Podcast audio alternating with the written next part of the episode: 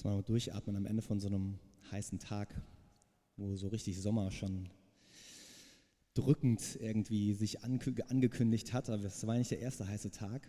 Und ähm, manche sind vielleicht auch gedanklich schon so halb im Urlaub, weil ja so im Juni dann irgendwann auch nicht mehr so ganz viel läuft an ganz vielen Arbeitsstellen. Vielleicht sind aber manche auch noch total am Rödeln, um schnell vor der Sommerpause irgendwie noch Dinge fertig zu machen.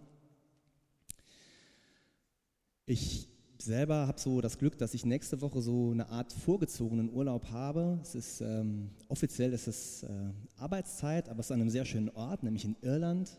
Da fahre ich immer sehr gerne hin. War ich auch schon oft. Das ist ein Land, was für mich eine ganz große Bedeutung hat und das hängt, glaube ich, mit einer meiner ersten Reisen dorthin zusammen. Im Sommer 2003 war das. Da bin ich mit meiner damaligen Freundin durch Irland gereist, so unsere erste große gemeinsame Tour. Ähm, von Hostel zu Hostel mit so einem, mit so einem Überlandbus, ganz wenig Geld, irgendwie so immer nur, immer nur irgendwelche Tütensuppen gegessen oder so, weil man äh, sich mehr nicht leisten konnte. Aber hat sich total gelohnt, wir sind heute verheiratet. Und in einem dieser Hostels erinnere ich mich an eine Begegnung mit einem Kanadier. Ich bin ziemlich sicher, dass er David hieß. Und wir kamen mit dem so beim Essen ins Gespräch und der war erstens mal so ein ganz, ganz toller Erzähler, da waren so ganz wache Augen. Der erzählte total begeistert davon, dass er schon seit drei Monaten durch Europa reist, schon in, keine Ahnung, über einem Dutzend europäischen Ländern war, und überall geht er, in jeder Stadt geht er zuerst in einen Buchladen und dann sucht er sich erst eine Übernachtung, weil er als erstes guckt, was gibt es in dieser Stadt für Bücher. Ein Mensch, der ganz viel erzählt hat und der so erzählte, ja, ich äh, reise hier jetzt schon so lange rum, weil ich da in Kanada meinen Job aufgegeben habe. Weil ich gemerkt habe, dass der, dass der nicht mehr das Richtige für mich ist. Ich bin Beamtenkind. Ich bin in geregelten Bahnen aufgewachsen und für mich war die Vorstellung, dass ein Mensch Mitte 30, was sowieso damals mir mega alt vorkam, dass ein Mensch mit Mitte 30 irgendwie, irgendwie sowas macht. So mehrere Monate Auszeit, totaler Cut, nochmal neu orientieren, nochmal neu gucken, äh, was er mit seinem Leben anfangen will. Das war für mich völlig unvorstellbar. Das kannte ich nicht. Ich kannte niemanden in meinem Bekanntenkreis, die, meine Eltern und deren Freunde und Bekannte und äh, Geschwister und so. Das war alles irgendwie die hatten irgendwie was gelernt oder was studiert, haben da drin gearbeitet und das lief. Und das ist einer von denen, die mich darauf gebracht haben, dass offenbar nicht alle Entscheidungen zwischen 20 und 25 getroffen werden. Da passieren eine Reihe wichtiger Entscheidungen, aber auf keinen Fall alle. Vielleicht hat es Entlastung für alle, die zwischen 20 und 25 sind. Das ist noch nicht vorbei. David hat das damals gemacht, weil er sagte, ich musste was verändern. Es geht so nicht weiter mit meinem Leben. Ich weiß nicht, wie das 2003 war. Heute lebt total dieses Geschäft mit den Sinnfindungsworkshops. Man kann also ständig Workshops buchen, die so überschrieben sind wie dieser Gottesdienst. Wofür lebst du oder wofür willst du leben? Und ähm, eine Methode, mit der manche Berater ähm, das machen, also Leuten dabei helfen, diese Frage für sich zu beantworten, ähm, basiert auf drei Fragen, die sie stellen. Nämlich, was machst du besonders gern? Was kannst du gut? Und womit kannst du Geld verdienen? Womit kannst du deinen Lebensunterhalt bestreiten? Und der Clou ist, wenn man diese drei Sachen benennt, zack, zack, zack, wofür, was machst du gern, was kannst du gut, womit kannst du deinen Lebensunterhalt bestreiten, dass es daraus eine Schnittmenge gibt und diese Schnittmenge ist das, wofür du leben solltest. Weil da stimmt sozusagen das Herz, da stimmt irgendwie, stimmen die Hände und da kann man auch noch von leben, wunderbar. mir fehlt da was bei diesen drei Dimensionen, auch wenn es bestimmt total sinnvoll ist, sich darüber klar zu werden. Mir fehlt dabei die Dimension, was empfinde ich als sinnvoll. Weil es kann ja sein, nehmen wir mal an, ich bin leidenschaftlicher Pokerspieler, mache ich total gerne. Ich bin auch echt gut drin, also stimmt alles nicht, ich kann überhaupt keinen Poker spielen, aber nehmen wir es mal an. Ich spiele total gern Poker, ich kann das auch super gut und weil ich einen Internetzugang habe, kann ich irgendwie auch problemlos über Online-Poker-Spiele total gut Geld verdienen, sodass ich hiervon leben kann.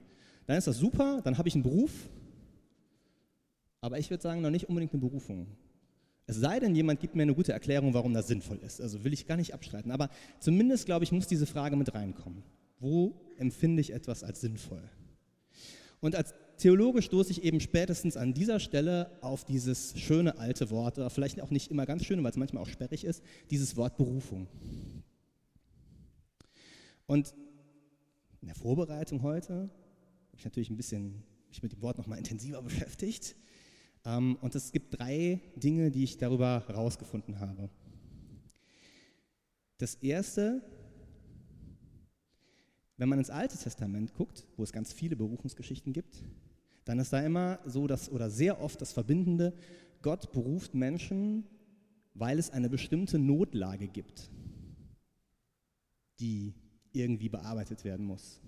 Er beruft die nicht irgendwie einfach so, sondern er beruft die, weil es eine Notlage gibt. Ziemlich gut kommt das an der Berufungsgeschichte von Jeremia zum Tragen. Jeremia lebt so in der Zeit, als das äh, Volk Israel mit dem Exil beschäftigt ist. Also völliger Identitätsabbruch. Ja? Das äh, gesamte Leben, die gesamte Kultur eigentlich irgendwie völlig verpflanzt in eine andere Umwelt, wo irgendwie nur Fremde um einen rum sind, wo man sich erstmal wieder orientieren muss. Und in dieser Situation wird der Prophet Jeremia berufen, weil Gott ihm sagt, ich brauche dich, damit du meinem Volk hilfst, diese Zeit zu durchstehen. Die brauchen jetzt einen, der ihnen hilft, ihre Identität zu bewahren, der ihnen hilft, diese Zeit zu durchstehen und der ihnen vor allem Hoffnung gibt, das durchzustehen. Da gibt es eine ganz konkrete Not. Das hat man bei ganz vielen Berufungsgeschichten. Und Not in der Welt gibt es ja an jeder Ecke. Ich denke da gar nicht nur an die großen Krisenschauplätze, die jedem einfallen, wenn er irgendwie Nachrichten guckt, sondern ich bin ganz sicher, in jedem eurer Leben gibt es, wenn ihr einigermaßen mit wachen Augen durch die Welt lauft, ganz viele Notsituationen. In eurer Familie, unter euren Freunden, in eurer Straße, an eurem Arbeitsplatz, wo auch immer, überall gibt es Situationen der Not, wo es vielleicht jemanden braucht, vielleicht euch braucht, um diese Not zu lindern oder um dieser Not etwas entgegenzusetzen. Was, wenn es unter diesen Nöten mindestens eine gibt, für die du der ideale Mensch bist, um sie zu wenden? Der berühmte Theologe John Henry Newman hat mal gesagt, Berufung, er hat es versucht so zu definieren, ich bin berufen zu sein und zu tun, wozu sonst niemand auf der Welt berufen ist. Das ist erstmal das eine Statement. Es gibt etwas, das kannst nur du machen, sonst keiner. Wenn ich das so frage, dann ist auch schon ziemlich deutlich klar, was wir in der Vorbesprechung gesagt haben. Berufung ist auf jeden Fall mehr als dein Beruf. Es gibt bestimmt Menschen, die Berufe ausführen, weil sie die einzigen sind, die das können in dieser Art und Weise. Aber das wird nicht auf alle Berufe der Welt zutreffen. Und das wäre eigentlich auch schade, wenn, man, wenn wir nur über unseren Beruf, unsere Berufung definieren müssten.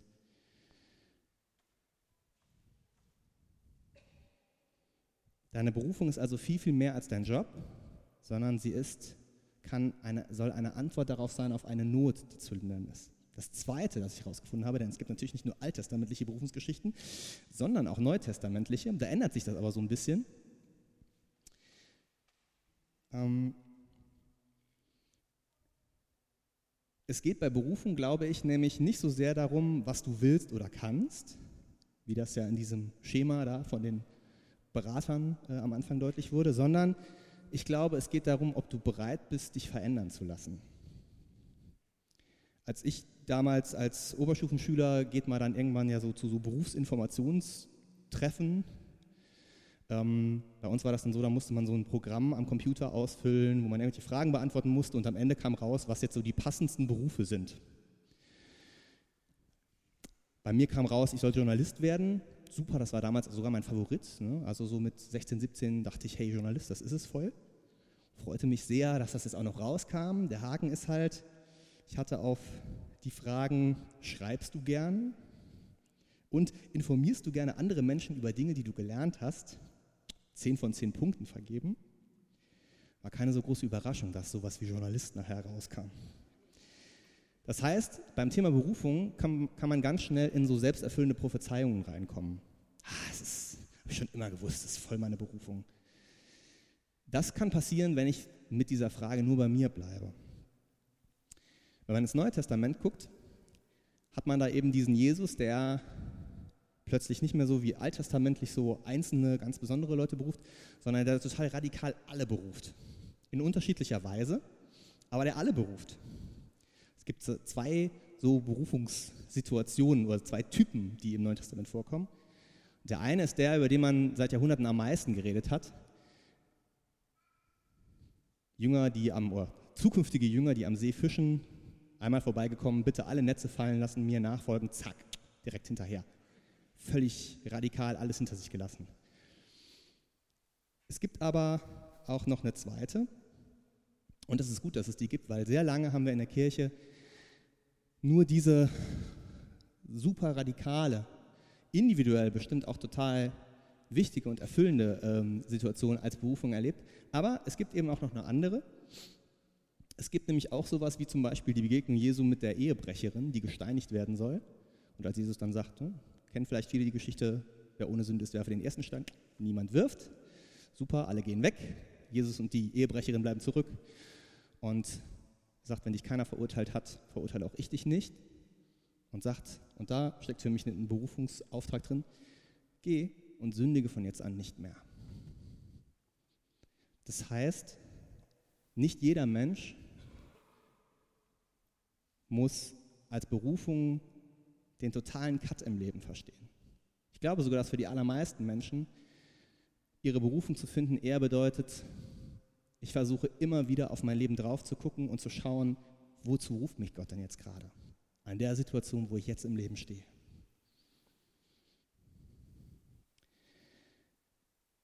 Das hat sich durch die Kirchengeschichte sehr lange auch gezogen. Es gibt so eine schöne Anekdote von Martin Luther, dass ein Schuhmacher zu ihm gekommen ist und er gesagt hat, oh, Dr. Martinus, wie soll ich denn irgendwie, wie soll ich denn äh, sozusagen meine Berufung leben, wie soll ich denn irgendwie Gott wohlgefällig leben? Und Luther hat dann gesagt, was bist du vom Beruf? Sagt der Schuhmacher. Und Luther hat dann gesagt, das ist eine Anekdote, ich weiß nicht, ob es historisch belegt ist. Annette, weißt du das? Nein, auch nicht, gut. Wenn wir es nicht wissen.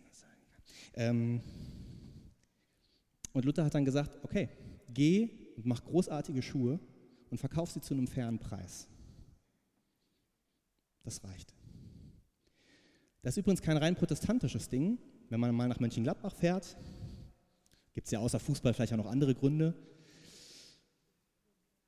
und dort in die Brandskapelle geht, dann steht als Altar dort eine Werkbank. Als Zeichen dafür gibt es auch im Katholizismus diese Richtung, dass man sagt, hey, in der Arbeit, in deinem täglichen Geschäft, das du machst, wenn du das so gut wie möglich tust, dann tust du eigentlich das, wozu Gott dich berufen hat. Das sind total schöne Anekdoten, die haben aber eine Gefahr. Die können nämlich total leicht Leute in Abhängigkeiten halten. Und diese Sachen sind auch politisch instrumentalisiert worden, dass man nämlich den Leuten sagen kann, veränder mal nichts, einfach so das machen, was du die ganze Zeit schon machst. Deswegen reicht es nicht so ganz und trifft auch, glaube ich, nicht den Kern von dem, was biblisch in diesen Berufungsgeschichten Jesu angedeutet ist. Weil, wenn du herausfinden willst, wofür es sich zu leben lohnt, wozu Gott dich berufen hat, dann wird das, glaube ich, nur funktionieren, wenn du bereit bist, dich auf Veränderungen einzulassen. Wenn du akzeptierst, dass dein Leben, so wie es jetzt ist, noch nicht vollständig ist, dass da noch mehr geht, wie Diana Tess am Anfang gesagt hat. Und die Frage ist, wie kannst du das rausfinden, ohne gleich in so einen Leistungsdruck zu kommen? Es geht nämlich auch nicht darum, plötzlich alles, was man tut, in Frage zu stellen, sondern es geht, glaube ich, darum, jeden Tag in die Welt zu gehen mit Neugier und mit dem Willen, das zu ändern, was geändert werden muss.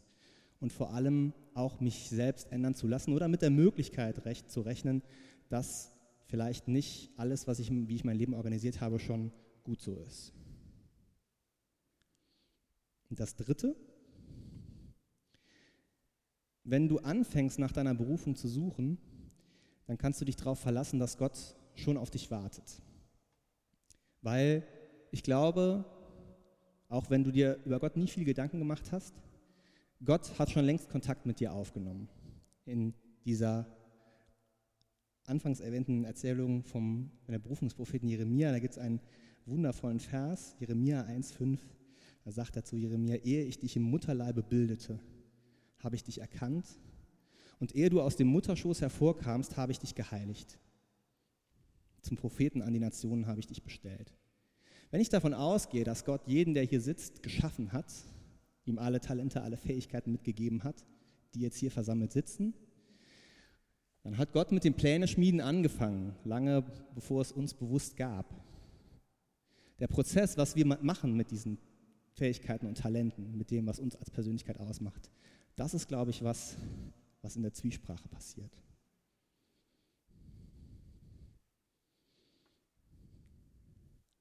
Berufung, das ist nicht die eine bestimmte Entscheidung. Berufung ändert sich so, wie sich das Leben ändert. Wenn du herausfinden willst, wofür sich zu leben lohnt, dann geht es nicht in erster Linie darum, wie wir es am Anfang gesagt haben, was du gut kannst, was du gerne machst oder mit dir deinen Lebensunterhalt verdienen kannst, sondern ich habe gesagt, es geht darum, mit deinem Leben etwas zu bewirken, das sinnvoll ist. Deine Energie dafür einzusetzen, um dich und andere zu bewegen. Und der entscheidende Knackpunkt ist, glaube ich, jetzt, wie findet man raus, was Sinn macht? Wer hier könnte das für sich so spontan beantworten. Wenn du herausfinden willst, was Sinn macht, dann glaube ich, musst du in deine eigene Geschichte gucken, deine eigene Lebensgeschichte. Und das Großartige daran ist, dass egal, ob du das totale Glückskind bist oder ob du eher das Gefühl hast, ey, in meinem Leben, pff, da hat sich echt eine Katastrophe an die nächste gereiht.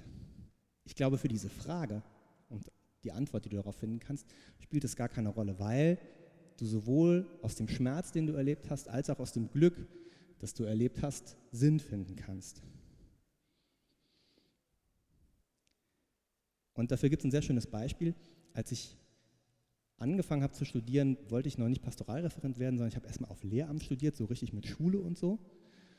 Und es gab zwei Typen Lehramtsstudenten und ich vermute fast, dass es die heute noch gibt. Die einen, die wollten Lehrer werden, weil sie gesagt haben, ich habe so tolle Lehrer erlebt. Viele von denen waren auch Lehrerkinder, okay.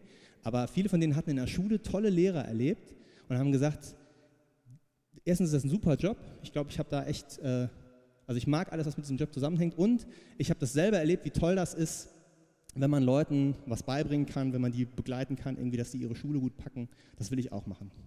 Die andere Gruppe der Lehramtsstudenten, wollte Lehrer werden, weil sie furchtbare Lehrer hatten. Weil sie die Erfahrung gemacht haben, ey, ich habe in der Schule so viele Typen, die es nicht drauf haben, erlebt. Und die Sache ist zu wichtig, als dass wir das so sein lassen können. Ich werde jetzt auch Lehrer und dann zeige ich denen allen, wie es geht. Das ist kein Witz. Diese zwei Typen Lehramtsstudenten gibt es. Und ich glaube, dass es die immer noch gibt. Also aus dem Schmerz oder aus dem Glück, das man erfahren hat, kann aus beidem, kann eine Sinn, kann, kann ich, in beidem kann ich Sinn finden. Und das ist in dem schönen Wort Passion ja so deutlich. Ne? Passion, Leidenschaft. Da ist das Leid drin, was ich erfahre, aber auch die Leidenschaft, also das, wofür ich wirklich brenne, wo ich richtig alles für einsetzen will. Deine Erfahrungen von Schmerz und von Glück sind die Fundgrube für den Sinn deines Lebens. Und je besser du diese Geschichten von dir selbst kennst, umso mehr kannst du was Sinnvolles bewirken. Ich glaube, dass sich in diesen Geschichten deines Lebens Gott zeigt. Ich glaube nicht, dass es ein Gott ist, der irgendwann die Welt geschaffen hat, irgendwann auch noch Jesus geschickt hat und seitdem interessiert er sich nicht mehr dafür, sondern er ist in deinem Leben präsent. Du kannst ihn entdecken und du kannst mit ihm herausfinden, was du mit deinem Leben tun kannst.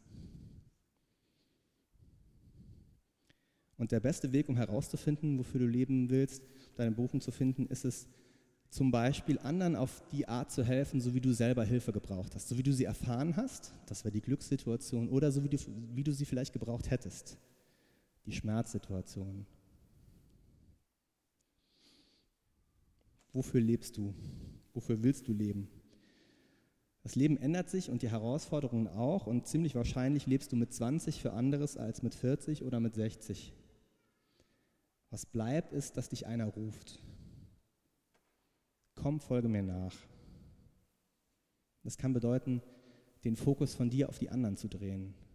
die Not, die du irgendwo um dich herum siehst und die vielleicht nur du angehen kannst, wo du vielleicht die Antwort und die Hilfe sein kannst.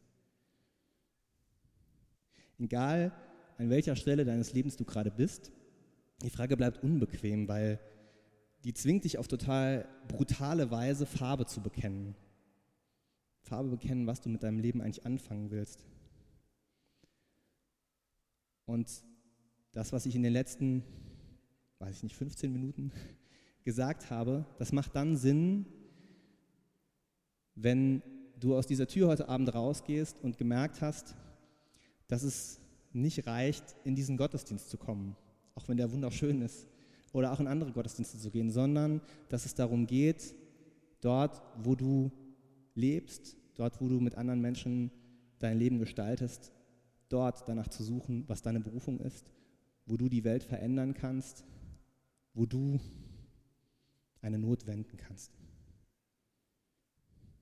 Und um das zu machen, hilft vielleicht nochmal David aus dem irischen Hostel, der dich mit wachen Augen anguckt und als ich ihn damals fragte, wie lange er denn noch reisen will, gesagt hat, drei bis vier Monate hoffentlich. Und ich immer noch geplättet, weil ich mir dachte, irgendwann ist doch Europa zu Ende. Er hatte doch alle Länder. Der mir einfach nur sagte, there is still so much to see and do. Deswegen möchte ich jetzt mit euch gemeinsam beten.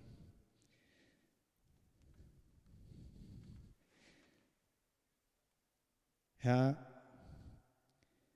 glaube, dass jedes Herz, das hier schlägt, von dir so gewollt ist, von dir so gedacht ist und von dir mit unglaublichen Fähigkeiten ausgestattet ist. Ich bitte dich, zeig dich uns in unserem Leben, zeig dich uns in den Menschen, mit denen wir zu tun haben, zeig dich uns in deiner Schöpfung und hilf uns zu finden, wozu du uns berufen hast. Durch Jesus Christus, unseren Bruder und Herrn.